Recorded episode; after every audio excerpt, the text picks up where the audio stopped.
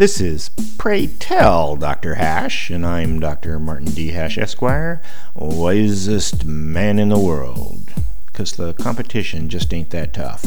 And these are things I wish someone had told me. Today's topic toll roads.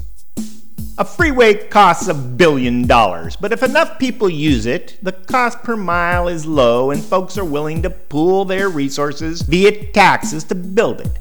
And as long as the freeway is free, the societal calculations make sense. Beaches have already been determined to be community assets and force public access. The rich can't rope them off for their exclusive use. Access across rivers, across deserts, and into cities is almost the same thing. But without a citizens' lobby pushing back, we seem to be losing that right of access due to toll roads. Toll roads are the very definition of rent seeking. There is no arguable reason that toll roads should exist except government collusion with private business. Private toll roads have an entirely adverse impact on the economics of society. Toll roads rely on high volume to finance them, and the tolls often add up to a significant portion of a middle class wage earner's income.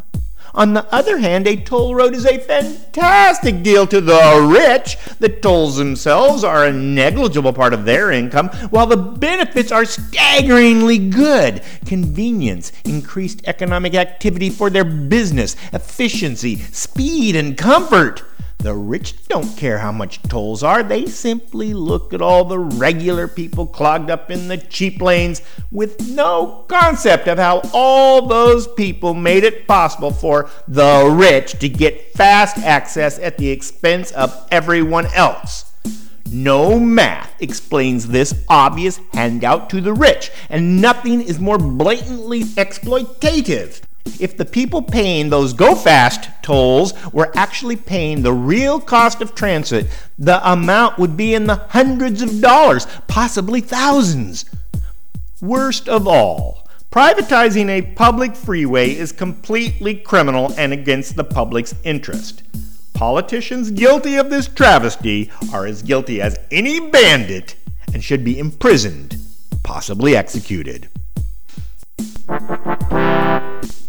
For more, see my website at martinhash.com.